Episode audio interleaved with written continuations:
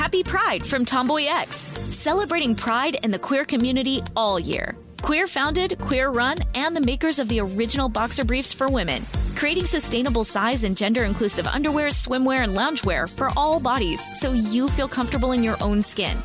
Tomboy X just dropped their Pride twenty-four collection, obsessively fit tested for all day comfort in sizes three extra small through six X. Visit tomboy x dot com.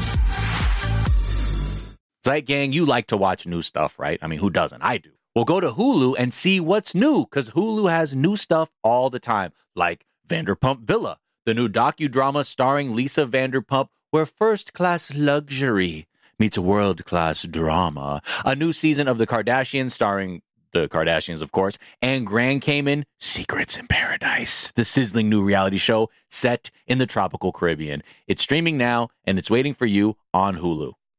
Enjoy all your favorite sports like never before at BetMGM. Signing up and playing is so easy. Simply sign up using code Buckeye and receive up to fifteen hundred dollars back in bonus bets if you don't win your first bet. When you register with BetMGM, you can get instant access to a variety of parlay selection features, live betting options, and the best daily promotions in the business. And with BetMGM at your fingertips, every play and every game matter more than ever. Place your moneyline, prop, and parlay bets with the king of sportsbooks today. Sign up using code Buckeye and receive up to fifteen hundred dollars back in bonus bets. It's If you don't win your first bet, that's right, up to fifteen hundred dollars. Again, sign up using code Buckeye and receive up to fifteen hundred dollars back in bonus bets if you don't win your first bet. BetMGM and GameSense remind you to play responsibly. twenty-one plus and present in Ohio, subject to eligibility requirements. Rewards are non-withdrawable bonus bets that expire in seven days. Gambling problem? Call one eight hundred gambler in partnership with M G M Northfield Park. That's one eight hundred gambler.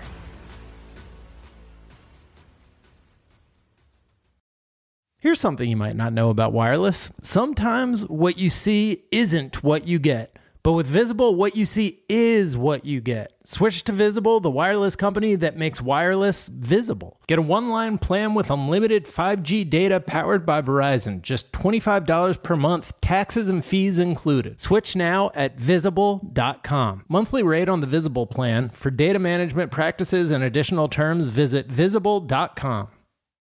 Hello, the internet, and welcome to season two forty-one, episode four of Your Daily Zeitgeist, yeah! a production of iHeartRadio. This is a podcast where we take a deep dive into America's shared consciousness. It's Thursday, June sixteenth, twenty twenty-two. What do we got, Miles? It's a couple National days before Fudge Day. National Fudge Day. You a fudge fan? That's what I was. I was about to say. Is a couple days before uh, National Fudge Day. I, I, I get jumpy around mm. National Fudge Day. I'm always, uh, you know, so sometimes I miss it, but glad it's mean? finally here. National Fudge Day. Do you like fudge? Yeah, I don't. Mm, I don't, I don't dislike like fudge. You know, I, I grew up going to the to a boardwalk on the Jersey Shore mm-hmm. on a southerly basis, and that was always the free samples of fudge, never disappointed, as opposed to the saltwater taffy, uh, which exclusively disappointed. Yeah, so it's yeah, yeah. Fudge delivers. I feel like it's like aren't some like so I feel like so packed with sugar, like one yes. bite. Right, which is like one bite and you will like start hallucinating from the yeah. sugar. It's wild because yeah, I remember vividly once eating a piece of fudge so fast and like my grandmother being disturbed. Yeah, like being like, "How the fuck did you just eat all that?" And I'm like, "I'm a child who loves sugar, and this might be the best thing I've ever had." Fudge all over your lips yeah. and mouth. Yeah. Well, anyways, my name is Jack O'Brien, aka keeping track of all the Mountain Dew flavors and the January sixth hearings. Call me Count Dooku. Oh. That is courtesy of okay. Chris Ferreira. And I'm thrilled to be joined, as always, by my co-host, Mister Miles Gray! All the other kids with gazumped up scoops better run, better run your dirt before I air it. All the gazumped. Other kids with gazumped up scoops better run, better run before my tabloid swears it. Uh, shout out to Scouty Magoo. Reference to that really awesome uh so was it the Sydney Morning Herald going after Rebel Sydney Wilson? Morning Herald. We will drag you like, out if you don't say why something. They were pissed that somebody outed themselves before they could. What a fucking thus take. Gazumping their story. Well, Miles, we are thrilled to be joined in our third seat by the hosts of the American Prestige podcast, which is a foreign policy podcast about the United States ah. and all the friends it made along the way. A really great listen. Uh, I suggest everybody go check it out. They are Daniel Bessner and Derek Davison. What's up? Hey, hey. Uh, hey, guys. Happy to Hi, be guys. here. Happy to be here. Thanks for Good having us. Good to have hey, you. Th- thank you for being here. Yeah. Where are you coming to us from? Uh, Los Angeles, California, Echo Park. Okay. Hey, uh, all right. Northern Virginia. I'm the only person living here who isn't a defense contractor.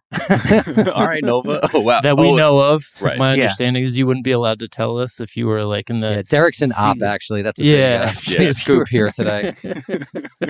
uh, we will try not to gazump it, although, you know, the Defense Department might come through. Yeah. Uh, had you guys ever heard that phrase, gazump, or that nope. word? No, no, just heard it for the first really? time. Yeah. Jack, is it, a, is it a thing the that kids time? are saying? I feel yeah. like... I why the fuck have I heard gazump before? I can't be oh, alone no, in ever. And I'm a professor, man, and none, none of my kids have ever accused me of gazumping, or I've never heard each other, you know, accusing yeah. each other of gazumping. Is is that bad? I mean, maybe you're not cool enough to be gazumping. How dare you, Derek? Yeah. I'm well, I'm cool just enough. saying. I mean, I can gazump. Miles is young and cool. Yeah, you're getting to an age where there's there's a very good chance that like people know not to say gazump to us, maybe, but they're like, this guy looks like no. He could, it's like regional. I feel like it's like U K English or some shit. You know what I mean? Like okay. that's why we're not hearing because it's not like a cool word. I'm just like, I just feel no, like definitely I, not. No, so, but, yeah, it is what it is. That's really funny. Cool. Yeah. So Daniel, you are a professor. Yeah. You, and Derek, you write about foreign policy. I'll just you guys. Yes. You guys know your shit. Which we know uh, is important to establish up top. Yeah. There's a slight contrast where yeah. we are not experts on we this know show, about so. We know about Mountain Dew. We yes. know about Taco Bell. We know about mm-hmm. weed. We know about basketball. And we know something is terribly afoot in this country. Mm-hmm. That's about it. Uh, but, I mean, those are all important things to know. Exactly. There's, yeah. There's nothing We're on the road that. to a, a new level of consciousness, I would say. By the way, I do want to uh, just kind of put it out there for our listeners. I will be doing a Mountain Dew tasting tomorrow. I will have a spit bucket and I will be doing a Mountain Dew tasting of a couple new flavors. So after the headiness of today's episode, you can look forward to that. I think we got thrashed apple and we got another new flavor. Oh, no. So they're doing the uh, extreme nineties thing still. They're doing oh, like man. radical blueberry. Yeah. Nice. The nineties are alive in the hills in of all Mountain of our hearts. Right. All right. Well, we're going to get to know you guys a little bit better in a moment. First, we're going to tell our listeners a couple of the things we're talking about. Just uh, off the rip, I'm going to be like, hey, like, is there any hope for a leftist movement in the U S? Hey, you guys, you guys know stuff. Is there any hope? Because, yeah, I'm just genuinely curious. It's something that comes up pretty frequently, just the lack of a revolutionary imagination in the U S. So want want to get you guys' thoughts on that. We'll talk about Coachella, Night three. We got Loudermilk, which is a great name. And he, yeah. he apparently gave some insurrectionists a tour the night before January sixth. And no big deal, nothing to see here. But yeah, says the cops. And you're like, wait, yeah. hold on, what? Uh, okay. But so we'll talk about that, plenty more. But first, we do like to ask our guests, Daniel, Derek, what is something from your search histories? So I was searching uh, Buchteln, which is an Austrian pastry, because one of my good friends, Megan Day, one of the best writers uh, on the left today, she writes for Jacobin, is in Vienna. So I was looking up things for her to see. She went to Freud's house, but I also thought she needed to get a, a little sweet in there. And that is an apricot-filled bun called Buchteln. So if Ooh. anyone ever goes to Vienna, strongly recommend you get it. What's, hold on, Do what's they, the bun made of? What's the describe the bun, the pastry? It's like a it's like a kind of a popover, like a, a southern popover, but it's filled with fresh apricot jelly. Uh, and it was at this famous cafe, I believe, called the Cafe Havelka, where like all the Viennese intellectuals used to eat. And it's still around. It's in the center of the city, and it's honestly the best pastry I've ever had in my life. It's oh, truly wow. fantastic. Okay, Europeans really do a good pastry. Spring. Yeah, and I believe in France, the, the name for like small pastries is uh, pastries is viennoise, because mm. the Viennese have really good pastries. And also, I would recommend the uh, Sachertorte if you're ever there. Mm. It's also uh, really good stuff. Okay. The Spanish empanadilla is Spain. I don't think is very known for their pastries, but man, that shit is is really good. Okay. Just you put you put a piece of paper on it, it immediately becomes see through. Oh, that's what that's I like. How you know. But and it's filled with things that like don't typically go together in my day to day diet, like olives, eggs, tuna, tomatoes, tomato paste, and it just fucking really goes. It's really good. I like really that recommend. You said that it passed the Simpsons Doctor Nick test. Of, uh, like when Homer's right. trying to gain the weight, it's just like, yeah, rub it, and if it goes see-through, it's good. That's right. You, didn't oh, he put it on a, a wall, episode. And the wall became transparent? He's at a Krusty Burger, yeah. Yeah, and then a bird hits it. Anyway, that, I'll always remember that. When you say it turns things see-through. Uh, Derek, how about you? What's something from your search history? L- allow us to pry into your privacy. Yeah, I Googled the uh, plot of the new Jurassic Park movie. This is something I do when I've, with, with sequels, when I've like seen one of the movies, like the first movie or whatever, but I have no desire to see the sequel, but I'm still like morbidly curious what the story is. So I just mm-hmm. like spoil myself, and then I have no desire to actually go to the movies and see it. Oh, I have mm. that same morbid curiosity. And it drew you in just when you thought you were out, Miles. Just when I thought I was out, Hammond's ghost pulls me back in. Damn, John Hammond. It was so bad. Was it really? Okay. Yeah, but... So so I did the right thing then, Googling well, here's the spoilers thing. And, Derek, and not I going. Love a Jurassic Park movie. Like, because the first one's so good, I, su- I will suffer every single one in the theater. I have the same, like... like the same philosophy with Terminator films. Like, I will go to the theater. I don't care. I don't... Even if it's so clear that it's bad from the trailer, I'm like... It's still it's still a it's still a moment. So I go. But this one has like a Tim Cook analog in it that is so fucking weird. And just the it it touches on like, what if there were dinosaurs, and then we're all back to a, a contained dinosaur thriller like every other fucking Jurassic Park movie. And you're like, it's like they just stick they them in like a park out there. They're in the Dolomites in Italy. Okay. Like in the mountains of Italy, there's, I'm like, wait, hold on. Now we're in fucking Italy with dinosaurs. And I'm like, whatever, fine, fuck it. Is there any cool stuff up top with the like world now run by people, be it like just fleeing from the, dinosaurs? Yeah, the film opens with okay. different news stories about our new world of, you know, cohabitating with dinosaurs and what do we do Man. With them. So like first it'll be like premise. Little cutie dinosaurs at a park and like yee wow, and then other ones were like a fucking stegosaurus like blows up a gas truck and you're like yeah maybe not. So it's like that part I was like this is great this is great. Yeah, wait, is this gonna be good? Yeah, but you couldn't. So for you, Derek, like you just saw it and you like it enough that you want to know what happened, but not enough to subject yourself but to two hours not and to forty go to the minutes sequel, of nonsense. Yeah, but your I mean your relationship with Jurassic Park sounds like mine was Star Wars. I mean, I've seen every, all whatever. There've been eleven now. Yeah. Even though, like, you know, maybe two of them were good. I've seen every one anyway. Right. And I keep. Yeah, it's keep like doing weird it how myself. Things from the eighties or nineties, I'll just pledge these blind allegiances to. And I'm like, I am a guaranteed ticket sold for all of your terrible fucking output. And I think that's because there's no outlet for politics, so we just pour it into culture. That's right. What yeah. I think is really going on there. You know, back in the day, people used to find meaning in associations and politics. But since there's really, I think, a lack of mass politics today, and Jack, that might answer your question a little bit, is just we pour all of our meaning into these cultural products that we, we saw when we were kids and they made us feel good. And yeah, no, we, we keep on trying to make it. We keep on trying to hit that sort of like heroin dopamine button. Yeah. And each time it's a little less. It's a little less. Yeah, because right. I. Yeah, if you look at Jurassic Park as a vein you'd shoot up into, the first one, healthy as shit. That motherfucker was popping out. And by Jurassic World Dominion, you're like, man, I, maybe there's some shit on the bottoms of my feet. I don't know. It's, uh, it's mostly because, baby powder. Yeah. Go, yeah. You're going through the carpet, just looking for... Yeah, anything. Yeah. Oof. Mashing up little pieces of... Uh, Flintstone vitamins. I like a good heroin metaphor. I like to just keep it going, you know. Yeah, it, you know, keep running as long as possible. Yeah, that's what. So I, I mean, I, I'm glad you mentioned that because I, I will be proposing my idea to have Rian Johnson lead the leftist revolution, the, the director of The Last Jedi, because there has been more anger and energy around uh, The Last Jedi than I think maybe. Yeah, any any political movement in my lifetime. Whoever directed yeah. R R R too. You know, maybe R R R. Give them a shot at Did you watch party. It yet? I'm that's just fucking three. I'm it's three hours, but it flies by. I have forty-five shit. minutes left, so okay. it's but it's yeah. all that to say I cannot stop watching it. Yeah. Have you guys seen R R R?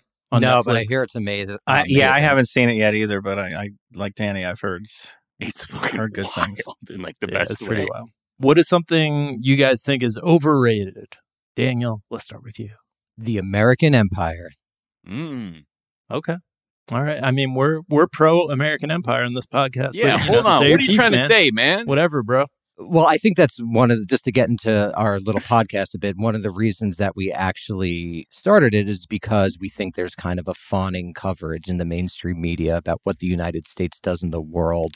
And mm. ultimately, there's this belief that I, I, as a historian, think has been empirically proven incorrect, that the United States' military and economic power is going to be able to make the world a better place. And I think a lot of people really still believe that, and they believe that out of the goodness of their hearts. But I just think, for reasons we could go into, that that's really not the case. Mm-hmm. And so I think that's really one of the most overrated things in American politics today.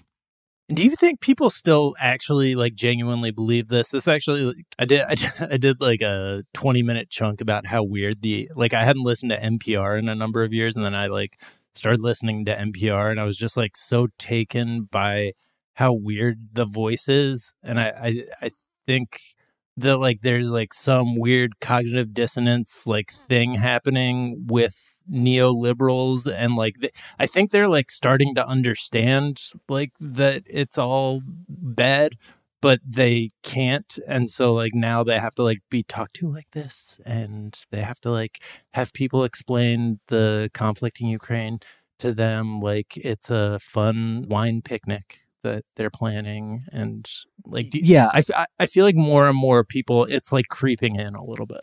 Absolutely, because it's just hard to deny. I, I do think there's a big generational gap. But even if you look at statistics, I think uh, I might get this wrong, but it's something like forty-four percent of millennials still think the United States should like run the world. That's pretty high still, you know, roughly one in two. And if yeah. you go to boomers, it's like way higher. So right. I think I think the way that I view it, it's more the background assumption, the water people swim in, the air that they breathe. Yeah. It's not something yeah. that they think about, because I think very smartly, the United States imperial state in the early seventies ended the draft. So if you're like a normal person, you're really not going to encounter the military in, in any way, shape, or form really in your life. And so it just allows the empire to kind of hum along in the background. Uh, yeah. So I think there's unquestioned support or un- unthinking support for what we do in the world. Another piece of propaganda that I think is very reflective of this is the new Top Gun movie, where wherein it's just, they don't even pretend to mention another country. Like, I think it's pretty clearly Iran, but like they are just like, these are the bad guys. We they can't have nuclear weapons. We we blow them up. And it's just just baked in there. Yeah. But it's so like faceless. It's like a target range with just like bad guy pop up, you know? I think I think so. And we actually just uh, we did a special episode with Chapo Trap House uh, on our podcast. We did Top Gun one, and on their podcast, we did Top Gun two. Oh, but okay. One of the things that's interesting about that is that that's kind of how Americans view the world, right? Yeah, it's like, exactly. It doesn't matter who they are. Right. We're just going to fucking right. do whatever the fuck we're we want because we're America, yeah. goddammit. Yeah, we're the main character. Exactly. And so I think like it, it, that could be read as a form of critique. I don't think the intention of critique no. was there, but, you know, from a yeah. we're postmodernists, the author is dead. So let's just say it's a critique. Why sure. Right. Let's do it. How about you, Derek? What's something you think is overrated?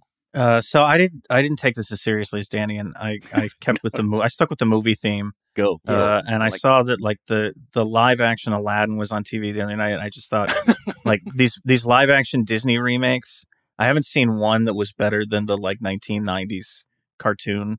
Right. And right. I just don't get it. I don't get that. I mean, I know they make a ton of money. I get why they get made, but I just don't get why people care to go see them. So I think they're I think they're overrated. And Aladdin, yeah. the live action Aladdin just didn't pull at those heartstrings. No, I mean, it, it really didn't. And like, I mean, you know, I saw I went to see the I remember I like going to the movies to see the Beauty and the Beast remake, because my daughter was at that time of, of the age where she was into that kind of thing. And just watching it, and like the whole time I, I couldn't stop going like, why did why did this have to be made? Like, what's the point of this? What, what was the purpose of making this? And in the in the minds of the people who did it, like, what were they fixing about the, the original? And I, you know, if you can't think about it, think of it. Right. Yeah. Did they mention a country at all, or is it similar, like broadly Orientalist space? Uh, in Aladdin. In Aladdin. Yeah, in Aladdin, because in the yeah, original, I don't think it's they like mention, I don't think they mention a country. Yeah, it's nice. A mix between Arabia and like um, Pakistani. Well, the original got in, in, a, in a ton of trouble. They had to like overdub lines and stuff because it was it was a little bit yeah. Hey, uh, hey, it's barbaric. Racist. Yeah, that's where it's from. the, the place was called Agrabah in the right. in the in the animated version. Yeah, mm. and it's like uh, the Taj Mahal, but but in Arabia, kind of, if I recall. Yeah, correctly. it's a it's a real it's just a mixing of, of Muslim cultures. Yeah. Don't yeah, worry, yeah. we're just over there. Do you guys, yeah. you know, do you guys remember shapes? A few years ago, somebody ran a poll, and they asked like. people if they would bomb a particular oh, country, and they included Agrabah, Agrabah, and like yeah. a third of Republicans said they would support bombing the nation of Agrabah. yeah. But make it a democracy. You know, the, sul- the Sultan is a monarch. You got to right. turn Agrabah into a democracy. Uh, what is something you guys think is underrated? Uh, well, so I can go here because I have actually, I think I have a serious one for this. Uh, okay. It was, uh, I, when I studied, uh, when I was in grad school, I studied Islamic history, and one of my favorite figures in Islamic history is a, a, a guy named Ibn Battuta, who is was a traveler uh, in the fourteenth century and traveled farther, if if you believe all of his accounts, traveled farther than anybody else has ever traveled, basically, in world history, before modern times when you could like hop on a plane. And it was just yesterday was his uh, the anniversary of the beginning of his Hajj, which he started from uh, Morocco at Tangier, and then just kept going after he did the Hajj all the way to China and back. And I don't think enough people know about him. Uh, I think he's a very underrated, uh, underrated guy for having traveled supposedly seventy-three thousand, some something like seventy-three thousand miles in his lifetime. Although it's possible he made up parts parts of his tra- parts of his travel log, but we don't know. Oh, yeah, that's my favorite thing about the history of like explorers and like, you know, the people who we lionize as great explorers. And I'm not saying this is the case with him, but like the, a lot of European explorers, you know, you, you look at the things they were claiming to have seen and it's like, oh, you guys are just like professional liars. right, right, right. And yeah, then we were... met the three-headed people of the Amazon who were thirteen feet tall. What? And yeah. yeah, yeah, it's wild, man. But you'll never get there because you're poor. Anyways, so. Love Marco Polo. Yeah, I mean, like this guy definitely traveled a lot, but there right. are some parts of his account, like the China part and... a couple of other kind of side trips that, that some historians think he may have just cribbed from somebody else's description. Yeah, that's what the traveler's named Ibn, you know? Yeah. Because I I studied Viking history, and there's uh, Ibn Fadlan, who's like oh, another... Oh, yeah, Ibn Fadlan's a big one, sure. It yeah, means who, like, son of, right, Derek? It, yes. Yeah, Ibn is son. It's like Ben in Hebrew. There it yeah. is. Uh, but yeah, I just was thinking of him as the guy who's like, yeah, and then I went up the Volga River and met the Vikings. You're like, what the fuck? People were yeah, getting like out the Northman. Also, I'm just going to put it out there. Traveler as a as a profession. Just like, hello, friend. I'm just a fellow traveler. Right. I feel like that's always a nice, mysterious thing to say that I've never thought to of as a I, it's, as an option. It's hard to do now. As a, I mean, like, you know, he was able to, like, go places, and he had training as a lawyer. So he or, a, you know, kind of a, a judge, like legal training. So he was able to get, like, notes of good conduct all along the way to say, like, this guy knows what he's doing. And he could get jobs wherever he went. Uh, as like a as a, a scholar or a judge. But I don't know. Nowadays, I, people get like GoFundMes or something to like pay for my trip or whatever. But I don't, I don't know what the, yeah. the modern equivalent is of that. Yeah, it's a Kickstarter for your travel yeah. blog. Yeah. Right, right. Parachute Sheets pays for your travel, whatever. How about you, Dang? Derek took mine. No, just kidding. Uh, I uh, I was going to recommend a, a book called The Tragedy of American Diplomacy. It's a really short book on U S foreign policy, but I think it really gets sort of at the major trends by a guy with a hell of a name, William Appleman Williams. So I uh, recommend people to check that out. William Appleman Williams. Hell yeah. I mean, aside from what's uh, for you, what sort of differentiates it and why do you why do you suggest it? because it, it really shows the economic basis of a lot of U S foreign policy, the search for export markets, uh, the search for capital-intensive um, development aid and things like that. And so it was really influential when it was released in the nineteen fifties. And it's just like a very short, very readable book that explores why the hell the United States does what it does in the world. Yeah, right. Mm-hmm. So it tells you how the world actually works. Yes, how the world. It, if it was released today, it would be like how how the world actually works. One of those like slate pitch titles, right? Like, right. How to explain through this one cool thing how the United States does everything in the world. Oh, I believe slate pitch. That's probably a dated reference now. That's an elder millennial reference. Right. The kids are going to be like, "What the fuck is slate?" So we'd like to actually make this part of the Freakonomics franchise, if possible, Mister Williams. Uh, it will be Economic Foreign Markets. Uh, Mister Appleman Williams, please. Mister Appleman Williams. Yeah. I mean, the apple in his name could go with the, the logo of Freakonomics. I don't know. Oh, yeah. You could do W Apple W. There you go. All right. Uh, let's take a quick break. We'll be right back.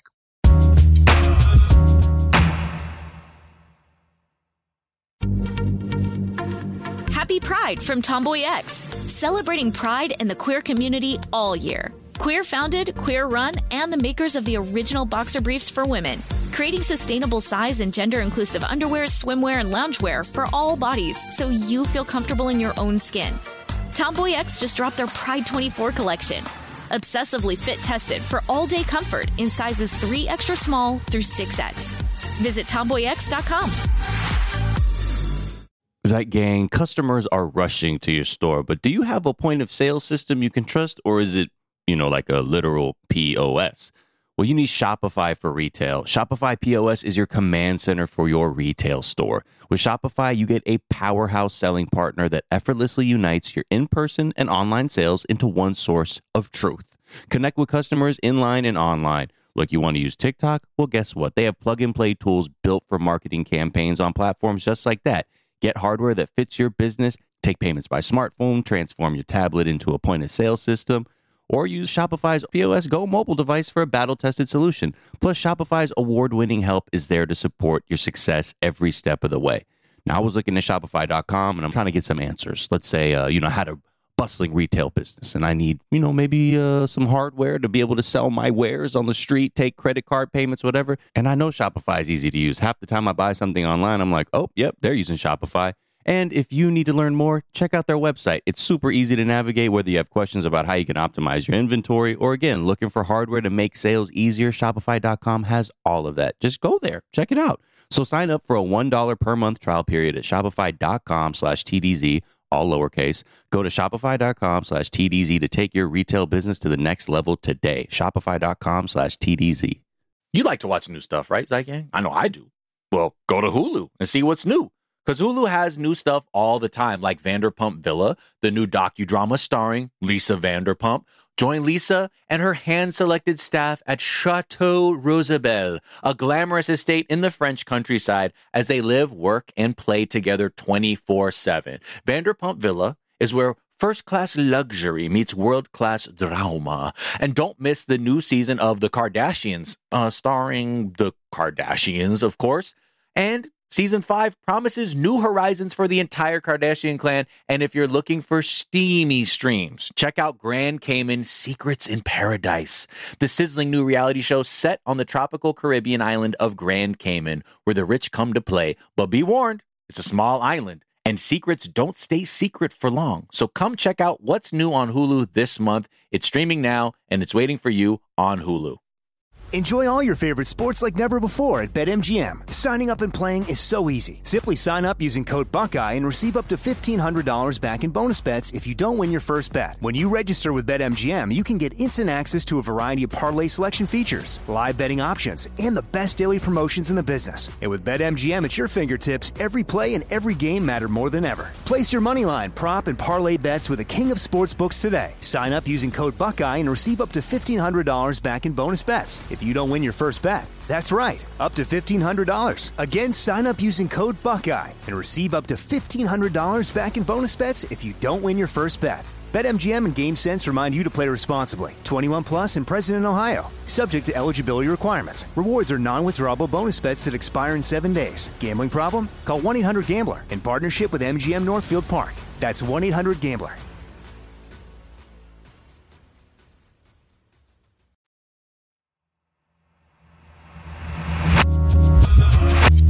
And we're back.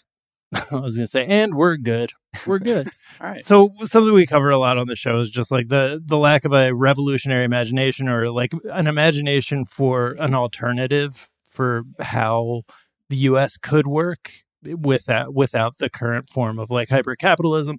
And then we also have talked about, I've like kind of posited the theory that like there, the public is generally just out on the current state of things, like after the like two thousand eight collapse, and then just the continued persistent like evidence of the like the whole thing. It's just corruption all the way down, and we're being given like I, I think logically we should have two options. One would be a leftist alternative or like a socialist alternative, and the other is fascism. And it feels like sometimes fascism fascism is the only one that's like fielding a team in in the yeah. modern world, which scares me. So I don't know, you guys cover all sorts of very interesting stuff. You're you're very uh, learned, but you you know, you've covered the history of leftist revolutionaries and, you know, countries that are more socialist than the U S. So I just I just wanted to like kind of put that subject out there to you sure. guys.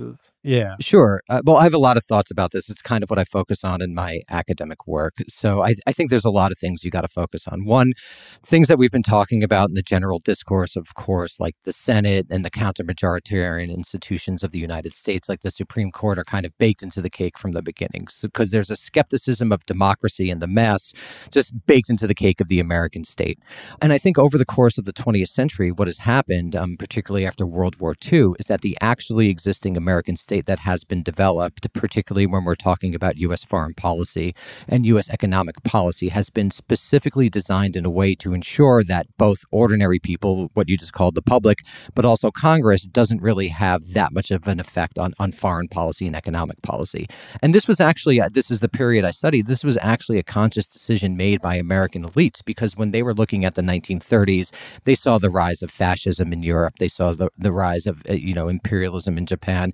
They saw, in response to the Great Depression, a lot of labor strikes at home, and they became very skeptical of mass politics, because it's really in the nineteen twenties when you have the first type of real mass politics, like the radio and all of those sorts of things allow people to form large collectivities.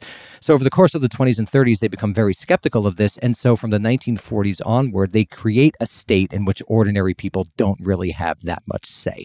And I think that's the experience that we're living in today. It's just, uh, it's just evolved into other directions.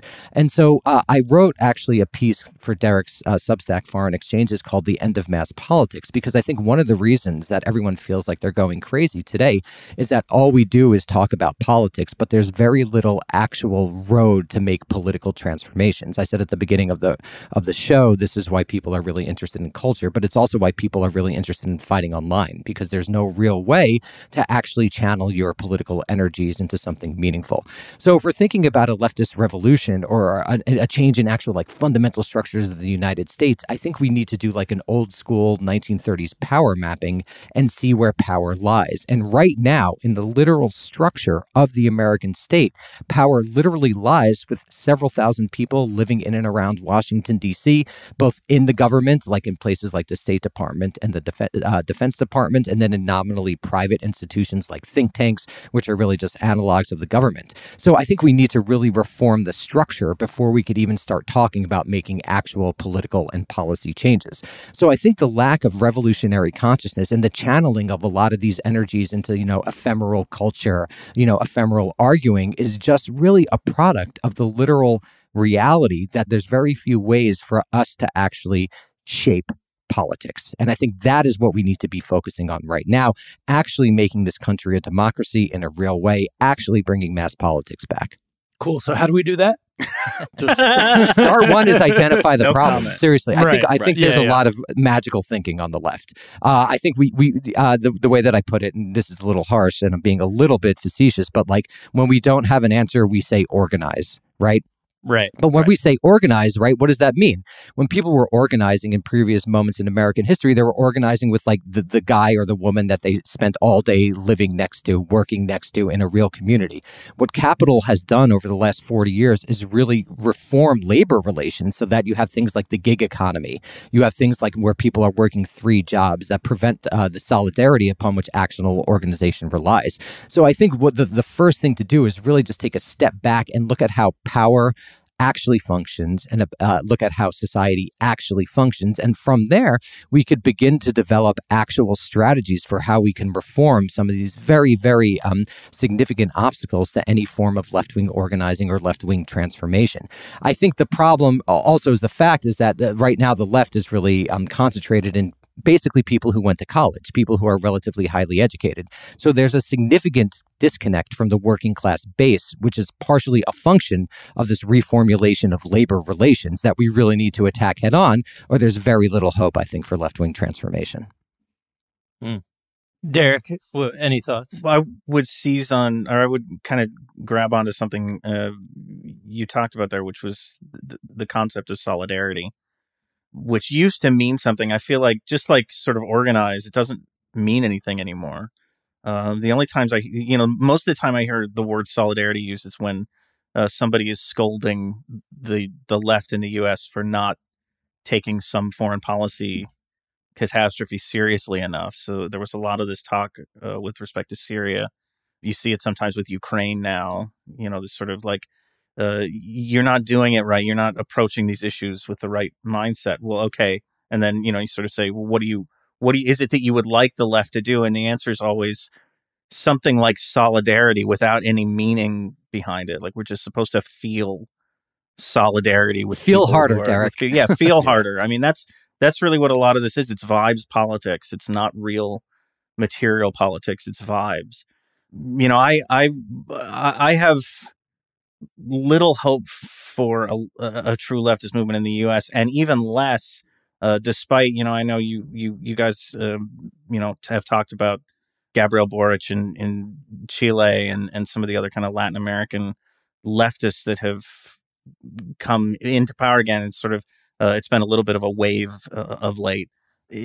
Those those movements are, are you know, they're great as far as they go. They're sort of optimistic Uh, as far as they go. But it's the United States that ultimately, especially in, in the Western Hemisphere, sets the terms for how far any movement like that is allowed to go before there's right. yeah, some kind of pullback. Change. And and in right. the Cold War, you know, that would have been uh, a coup and, and you know, possibly the, the, the murder of whoever was being a pain in the ass leftist. Uh, now it's sanctions. It's, you know, right. Cuba, the Cuba-Venezuela model. You know, you can you can see it even in the the leftists who have been elected over the last couple of years, you know, really like sort of self-moderating in a sense. You know, they run with these backgrounds that are of the left, but they they run on campaign. They run campaigns where the message is, don't worry, I'm not going to like change that much. I'm not going to nationalize anything. We're just going right. to uh, kind of make some reforms around the edges. And that message is meant for domestic political audiences, but it's also meant for the U S It's also meant for Washington. Like, don't worry, I'm not going to rock the boat too much. You don't have to treat sure. me like uh, Nicolas Maduro or, or or the Castros. So I, I, you know, I think as long as the United States maintains the kind of power that it has to affect global politics, and I don't mean like geopolitics, like politics, domestic politics in countries around the world, you know, there's always going to be a, a cap on on how far these things are allowed to go, at least in countries that are dependent on the U S, whether it's for trade or or uh, vulnerable to, you know, depend on the U S for military support or are vulnerable to the U S in a security sense. There's always going to be this limit on how far they can go. Do you are you guys like encouraged by that kind of energy behind unions right now? Like I, I've so one thing that like sticks out to me that that I hear from like people on the left even is that like the Sanders campaign and like the inability to to get Sanders the nomination in twenty twenty was like, that was the last chance. And now, like, it, it's kind of hopeless from this point forward.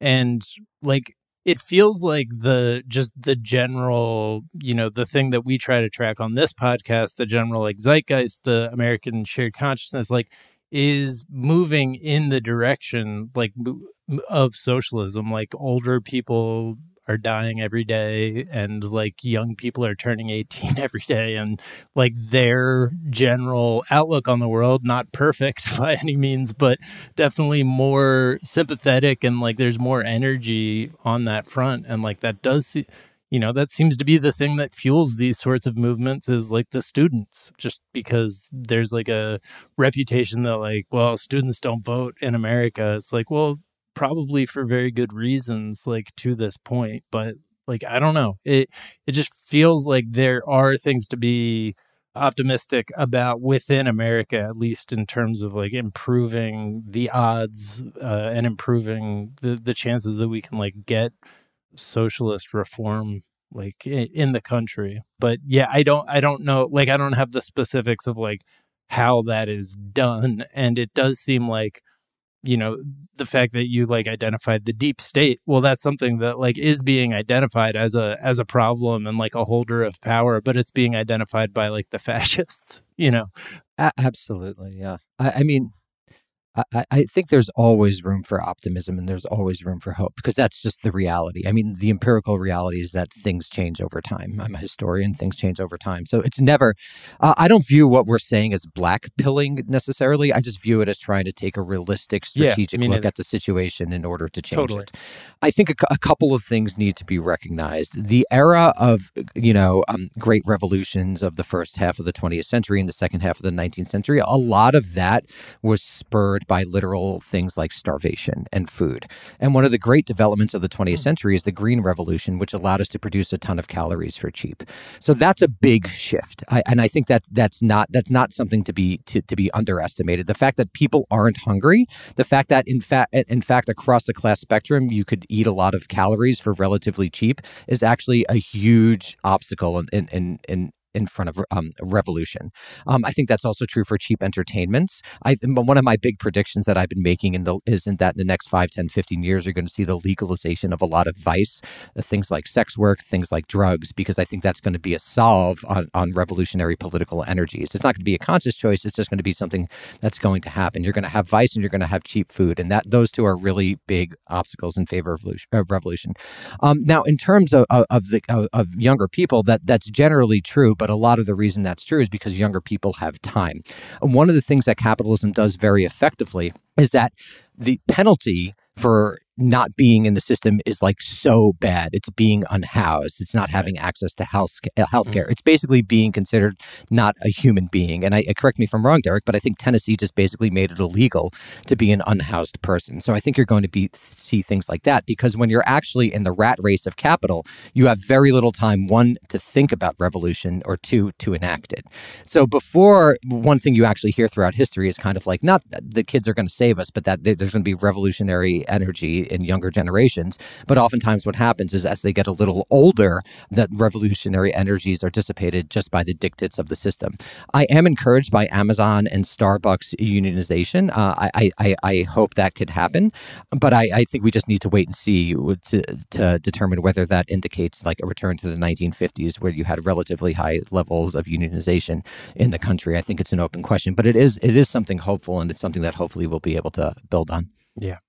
My my skepticism is is the the institutionalization of sort of counter-revolutionary impulses is is just gets more and more entrenched. Uh, you know, I mean, anything from gerrymandering, you know, House districts to the the new hurdle in the Senate now that you need. Well, it's not that new anymore, but you know that you need sixty votes to do anything. A simple majority isn't enough anymore. The court system increasingly is. Uh, you know, has always been counter-revolutionary to some degree, but you're talking about things that are being instantiated now that that are going to take a generation or more to be washed out, and and to, to have sort of these structures lifted so that there's room for serious change. And I think Danny's right. The the the idea of the revolution to overthrow these things all in one fell swoop is is pretty far gone. you talk about over a longer term, yeah, there, you know, there could be some reasons to be optimistic, but then you start to run into things like, you know, are we going to get another pandemic that's worse than this one? Are we going to start? I know it's going to be decades before the United States really starts to feel the effects of climate change. It's happening already in some other parts of the world. But what happens when that really becomes a problem? You know, right. How does that change politics? And I think it in, inevitably is going to reduce the scope of people's thinking down to a more local level. And, you know, what am I doing just day to day to survive this? Which makes the possibility of like large scale systematic change, uh, you know, it sort of atomizes everybody. It makes it harder to to conceive of anything like that. And I think yeah. you're going to see a return to liberal federalism, where liberal states, because this is where populations are so concentrated, are starting are going to start defying the federal government. And that'll be very interesting, um, because for most of the last century, the centralized state was the focus of liberalism. But I think that it's been captured by so many reactionary interests that you'll actually see a return to what might be termed a states' rights liberalism. Um, I, I'm in California. I don't know where you guys are, but I, I think you're already seeing the glimmers of that. That'll be very interesting. That'll be something new in our lifetimes. Right. Mm. I think, Miles, you were making the point recently that, like, a lot of the revolutionary energy we saw with regards to police and the Black Lives Matter movement, a lot of that started really picking up and getting organized and making a, like, gaining national attention around the time that everything shut down, like during the pandemic. And right. Like, giving people time is exactly. like, so, so because we important. Because we took our foot off the pedal of capitalism and it right. wasn't crushing exactly. people anymore. And they took a breath and they said, fuck my what working fuck? conditions. fuck The this big thing. transformation. I think the big transformation, at least for what, it's going to be remote work. People mm. are going to that people are going to accept that deal. I think a lot of people are. You let me not have to go to the office. I really, I, I like work all day, but really I work for three or four hours and I could live my life. I think that's a deal that that's going to be a deal that capital makes with labor. And right. I think that's mm. going to be that's going to be a big thing. And it's not a surprise that you see unionization in the workplaces where you can't do that, where you can't right. be a Starbucks remote worker or an Amazon re- remote worker. Right, because, yeah, most workers aren't remote.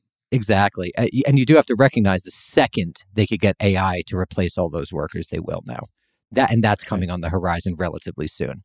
And we need to be planning for that if we're serious. And and this is more than just like a sub subcultural identity, like being a punk. We need to be like ready for what that transformation, which is coming very soon. And the way to be ready for that, I, I think we can all agree, is just when you see a robot in the, in the wild, you got to kick it over, right? Yeah. You got to kick that thing over. yeah, that make, one of those dogs, like those robot yeah, dogs. dogs kick that shit over. Beat a Roomba. Kaiser, yeah, Kaiser now employs the, the big like hospital conglomerate out here, employs those. You see them rolling around the city all the time. Just kick that shit over. That's probably not uh, what you guys would recommend. But, but that is uh, interesting, right? Because every, like you're saying, like capital always has to find a way to kind of be like, fuck it. All right, let's give them that. So it's not full blown like, wait, what the fuck are the bosses doing? We need to fuck them up.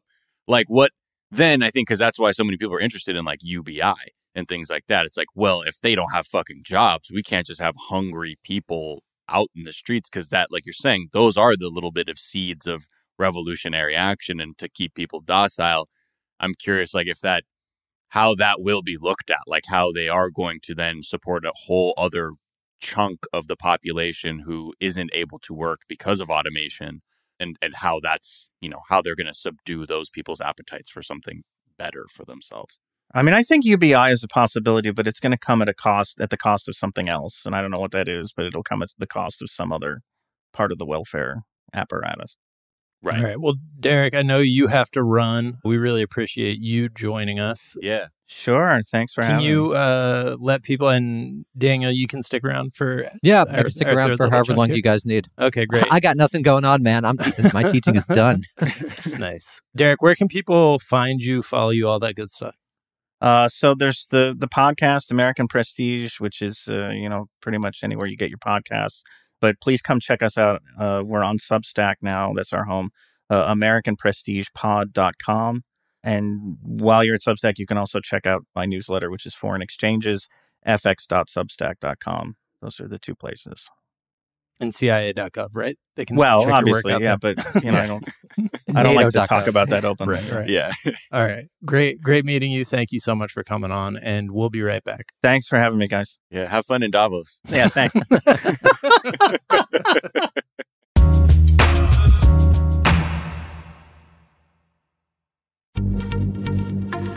Happy Pride from Tomboy X, celebrating pride and the queer community all year. Queer founded, queer run, and the makers of the original boxer briefs for women, creating sustainable size and gender inclusive underwear, swimwear, and loungewear for all bodies so you feel comfortable in your own skin. Tomboy X just dropped their Pride twenty-four collection, obsessively fit tested for all day comfort in sizes three extra small through six X. Visit tomboy x dot com. You like to watch new stuff, right, Zygang? I know I do. Well, go to Hulu and see what's new. Because Hulu has new stuff all the time, like Vanderpump Villa, the new docudrama starring Lisa Vanderpump. Join Lisa and her hand-selected staff at Chateau Rosabelle, a glamorous estate in the French countryside, as they live, work, and play together twenty-four seven. Vanderpump Villa is where first-class luxury meets world-class drama. And don't miss the new season of The Kardashians, uh, starring The Kardashians, of course, and Season five promises new horizons for the entire Kardashian clan, and if you're looking for steamy streams, check out Grand Cayman Secrets in Paradise, the sizzling new reality show set on the tropical Caribbean island of Grand Cayman, where the rich come to play. But be warned, it's a small island, and secrets don't stay secret for long. So come check out what's new on Hulu this month. It's streaming now, and it's waiting for you on Hulu. Enjoy all your favorite sports like never before at BetMGM. Signing up and playing is so easy. Simply sign up using code Buckeye and receive up to fifteen hundred dollars back in bonus bets if you don't win your first bet. When you register with BetMGM, you can get instant access to a variety of parlay selection features, live betting options, and the best daily promotions in the business. And with BetMGM at your fingertips, every play and every game matter more than ever. Place your moneyline, prop, and parlay bets with the king of sportsbooks today. Sign up using code Buckeye and receive up to fifteen hundred dollars back in bonus bets. It's If you don't win your first bet, that's right, up to fifteen hundred dollars. Again, sign up using code Buckeye and receive up to fifteen hundred dollars back in bonus bets if you don't win your first bet. BetMGM and GameSense remind you to play responsibly. twenty-one plus and present in Ohio, subject to eligibility requirements. Rewards are non-withdrawable bonus bets that expire in seven days. Gambling problem? Call one eight hundred gambler in partnership with M G M Northfield Park. That's one eight hundred gambler. Now I'd like to introduce you to Meaningful Beauty, the famed skincare brand created by iconic supermodel Cindy Crawford. It's her secret to absolutely gorgeous skin. Meaningful Beauty makes powerful and effective skincare simple, and it's loved by millions of women. It's formulated for all ages and all skin tones and types, and it's designed to work as a complete skincare system, leaving your skin feeling soft, smooth, and nourished. I recommend starting with Cindy's full regimen, which contains all five of her best-selling products, including the amazing youth-activating melatonin Melon Serum. This next generation serum has the power of melon leaf stem cell technology. It's melon leaf stem cells encapsulated for freshness and released onto the skin to support a visible reduction in the appearance of wrinkles. With thousands of glowing five-star reviews, why not give it a try? Subscribe today and you can get the amazing Meaningful Beauty system for just forty-nine ninety-five. That includes our introductory five-piece system, free gifts, free shipping, and a sixty-day money-back guarantee. All of that available at meaningful beauty dot com.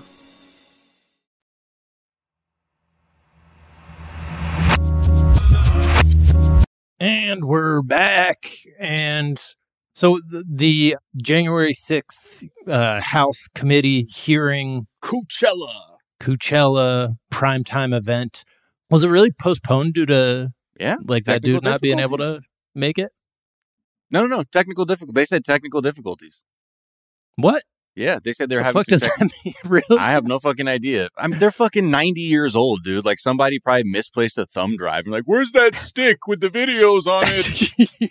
You know, and we're like, fuck, we're fucked. They're the ones that are gonna fucking. Oh fuck.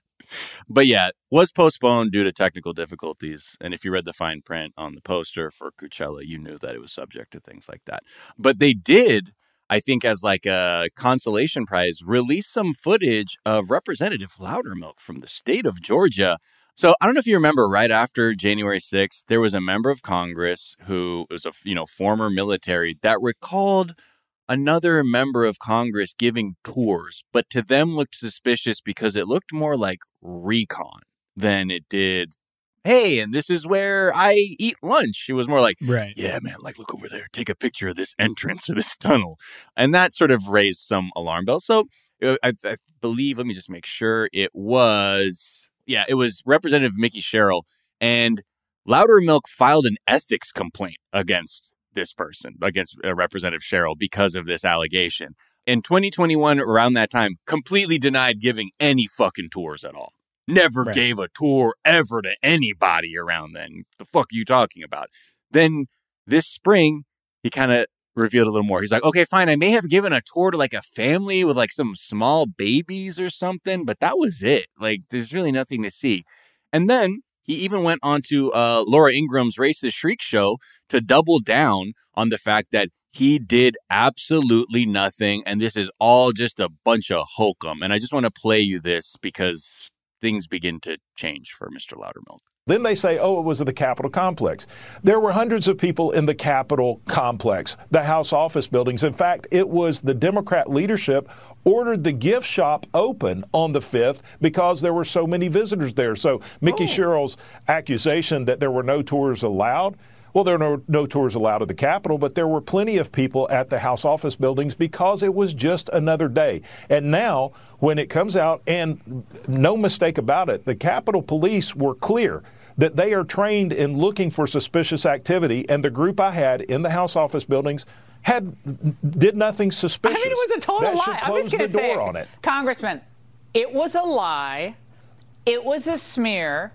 They did the same thing to Donald Trump.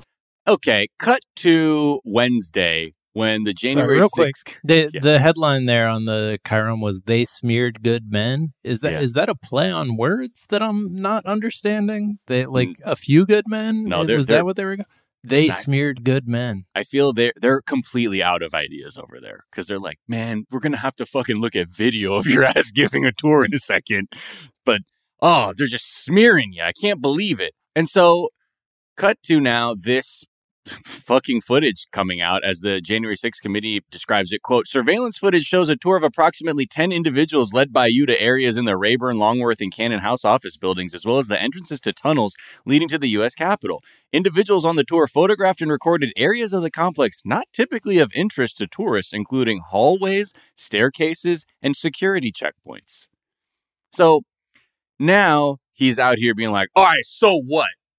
But they were they were there for the gift shop. It had nothing to do with any January sixth stuff, just because that guy was wearing a MAGA hat. And then you also found out that one of the people on the tour was live streaming shit or posting shit to Facebook on the sixth, talking about, we're coming for you, Nadler, Pelosi. And those coincide with pictures they took in the Capitol. So it's very, hmm. it's like one of those things, too, like we're saying, like that politics isn't like fucking real anymore because this guy is just li- he's been lying the whole time. He's on another show that's pretending to a certain group of the country that it's news and being like, it's all fake. It's all nonsense. And I even have this letter from the Capitol Police that says they didn't see anything sp- uh, suspicious, which to me, I think is actually the thing that sticks out the most at this point, because he's like, they're trained into identifying things that are suspicious. I was like, it looked like some of them were taking selfies with, with was that suspicious yeah. to people who broke into their job? Right. So I'm really curious now, you know, they say the next day will focus on Trump and Pence, but I'm like, the more and more we we look at it, and as many of us remember watching the events on the sixth, being like, yeah, when's the day about the Capitol Police? Right. Like, do you have Is that another day, too, where you'll talk about anything you su- that was determined to be uh, untoward or maybe aiding and abetting what was happening? Because that it's weird that this letter helps to, quote unquote, vindicate this guy who was giving a Capitol tour. Now, I don't know if it's because of their own incompetence and they have to say that just to be like, yeah, we saw that and we, it was it was fine. OK, maybe we completely fucked that up. But it's the same thing. I don't know. It reminds me of how like the police in Texas, too, are like, we can't show you guys body cam footage, or else they're right. going to know our secrets. Yeah. The, I mean, this is being programmed. The The whole thing is being programmed by like an A B C News president, former A B C News president who was like in charge of like the Martin Bashir interview with Michael Jackson. Like he he he's a lower lowest common denominator guy, and I think the two decisions that it seems like they've made is um one, to like the thing that really got people was like Kimberly Guilfoyle getting paid too much for her speech, which is like women making money. Like they know, they know Americans don't, don't like that. So like, I feel like they're doing all of this with like targeting like things. And then they've decided to ignore the role of the police in this and just be like, well, Americans love police. And in fact, we will put like one woman who was like run over by the rioters, like out front and center, and like put, make Build that sympathy. a heroic thing, because Like, I, I think those are two assumptions they've gone on with. They're just trying to program this as much as possible like a Michael Bay movie. I, I have a couple of questions for you guys, if that's, is that cool? Yeah. Yeah. So, so one, I, I'm curious what you think of, of the fact that they're not going to do any criminal anything. And then two, I'm just, so what's your take on, on the event uh, itself? Like, like, uh, so just, just to put my cards on the table, and this might be wrong, but I'm always skeptical about sort of heating up political rhetoric in the society. Uh, mm-hmm. And as as someone who's studied who's studied coup attempts and, and things like that in in the past, I mean, obviously, I think what happened was very disturbing, and particularly if you were a congresswoman in the building on the Democratic side, I mean, very it could it could have been very dangerous and, and, and incredibly scary. But I've always been skeptical about calling it a coup attempt, because it just seems like it didn't have any of the features of what a coup attempt would need to succeed. Um, and it seems like this might be, and, and I'd love to hear if you think that I'm wrong, it seems like this might actually like channel energies in a direction that is not particularly helpful for achieving left-wing transformation. Uh, it's basically spectacle, not only spectacle, they're not even going to do criminal charges. So I don't know what I, from, so just to lay my cards on the table, I, I guess I'm a skeptic in that regard. I was just wondering what you guys, what you guys think. Uh, think yeah, about that. I, I mean, I'm definitely skeptic. I'm skeptical of any time the American government is in charge of tackling extremism of any kind. So from that aspect, I'm like, this seems like a way to just basically try and push public sentiment in one direction or another. I mean, obviously, if if anything's, you know, they're going to rec up, they can recommend things to the D O J, but the D O J has their own investigation happening, where if anything's going to happen, it's probably out of that investigation rather than this like show and tell of like, remember how bad it was when like they were there? I think with like the coup, I, I like I think even with naming a Coachella, it's very tongue in cheek, right? And I think for Americans, we had never seen anything quite so brazen on T V like that. That it just like people were like, "What the fuck was that?" Uh, and I think because our like probably our vernacular, the, the lexicon that we use to, in talking about politics is so all over the place that we're not even using the words that we even know to mean anything, because we've yeah, talked about like technical a, sense. Yeah, like yeah, a democracy right. even. We're just like, well, if we really want to pick that apart. But I think for me, you know, the, the, as I saw it, was pretty much the audacity of powerful white people being able to say, yeah, there's a way we can just kind of keep, just do as we please. And I think that was what That's how that's what I saw. I was like, wow, they they're the fucking law doesn't exist to these people at all. Because like you're saying, it was it was the sloppiest attempt at overthrowing an election when like drunk Rudy Giuliani is running point. So in that way, we were saved by their ineptitude and their just like like weird magical thinking. But yeah, I mean, I guess that is that isn't a, a, a, a dimension I had really thought about of like what the like rhetorically what that would do, because, yeah, it, I do get the sense, or it's very clear that, you know, conservatives or people on the right want to just as easily categorize any kind of action from protesters fighting against capitalism as like an insert, like using all of these other words to kind of just like nullify the the importance or like what people are fighting for, for sure. Yeah, or like the emergence of new domestic terrorism laws. Oh, yeah, you know, absolutely. That's... That'll be used against the left more ninety percent right. of the time, you know.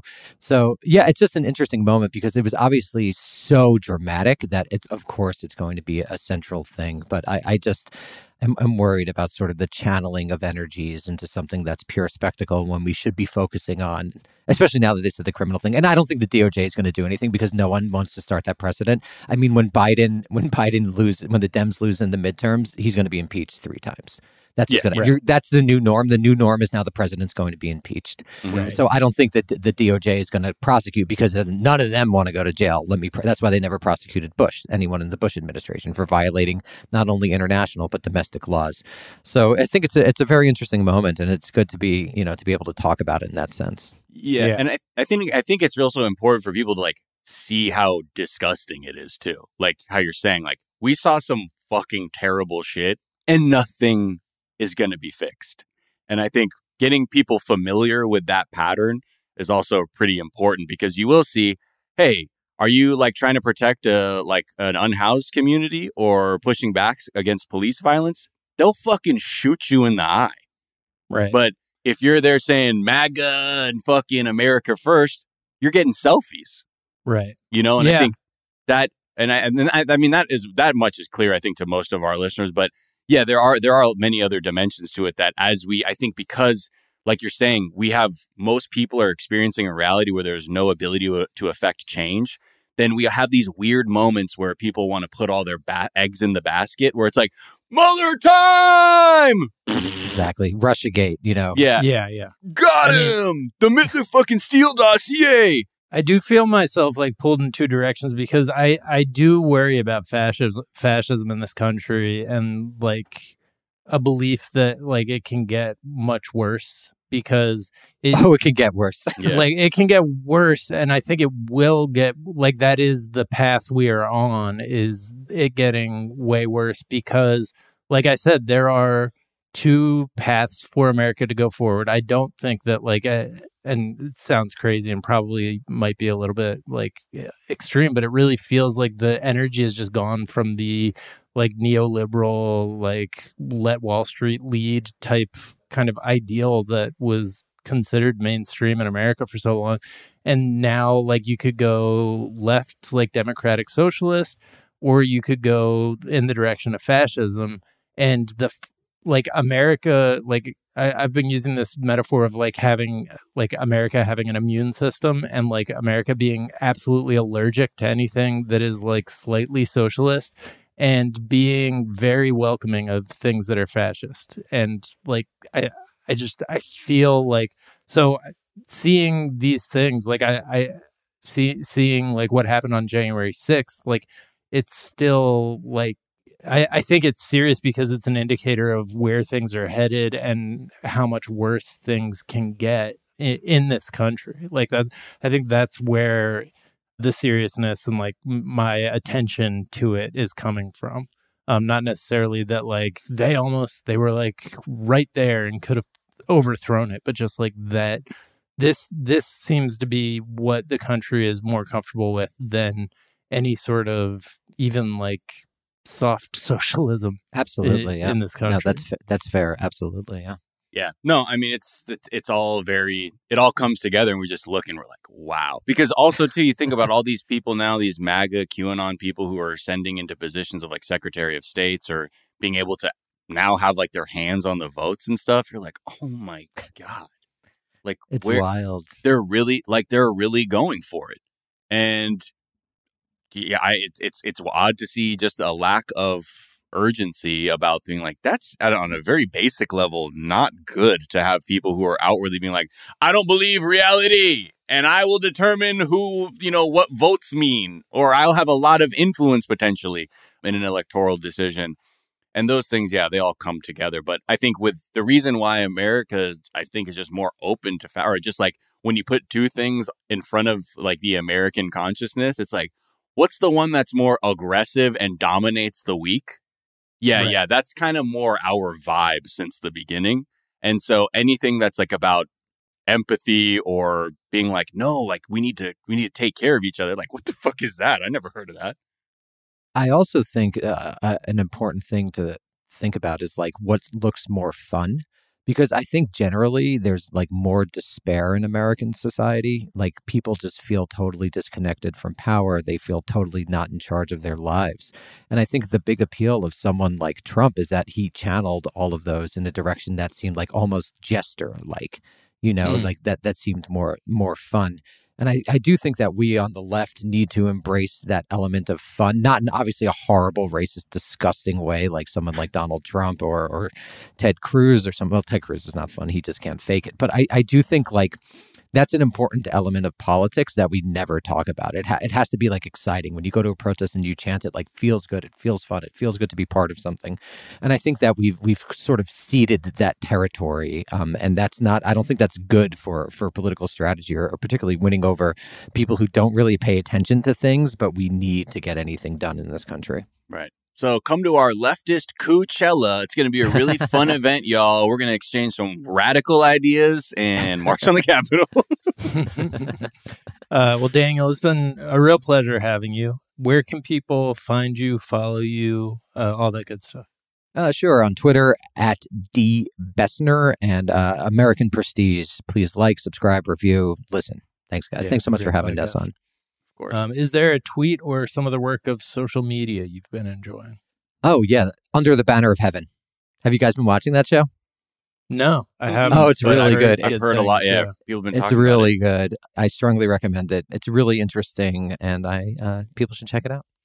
I love Andrew Garfield. I liked the book when I read it, and I love any story that takes place in the, you know, Latter-day Saint community. The what, what do they prefer to be called?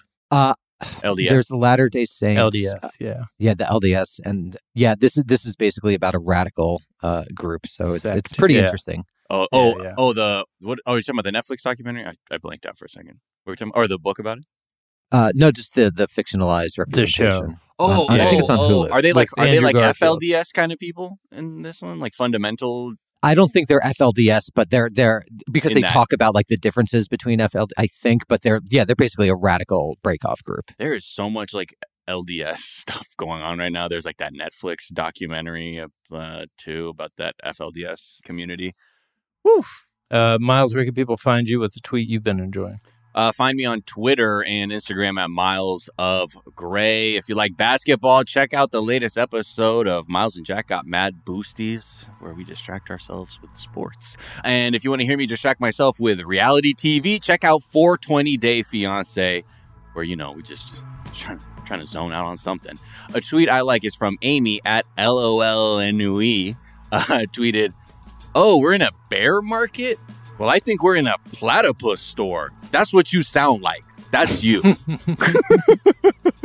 All right. Uh, tweet I've been enjoying, no context. Brits tweeted a picture of a Big Mac that has a label on the side that said one hundred percent British and Irish beef, and they just tweeted the troubles. That was a good one. I saw that. Oh, actually, at American Prestige, we're doing a long history on the I R A. So this, oh, really? this this week uh, on Saturday, we're releasing our third episode on the history of the I R A. So if anyone's interested in Irish history, please check that out. There you go.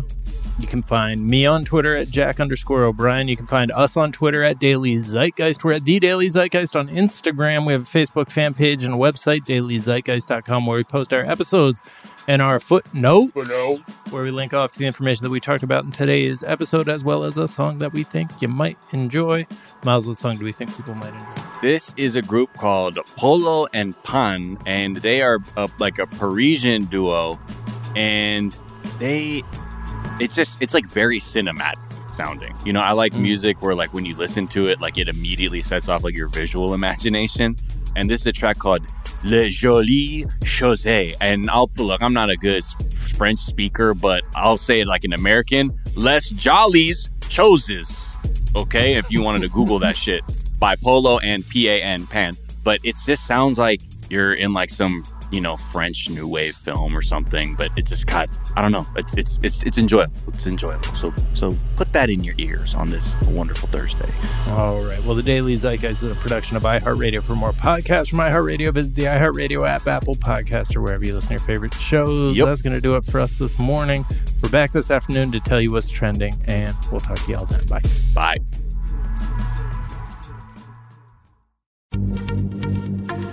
Happy Pride from Tomboy X.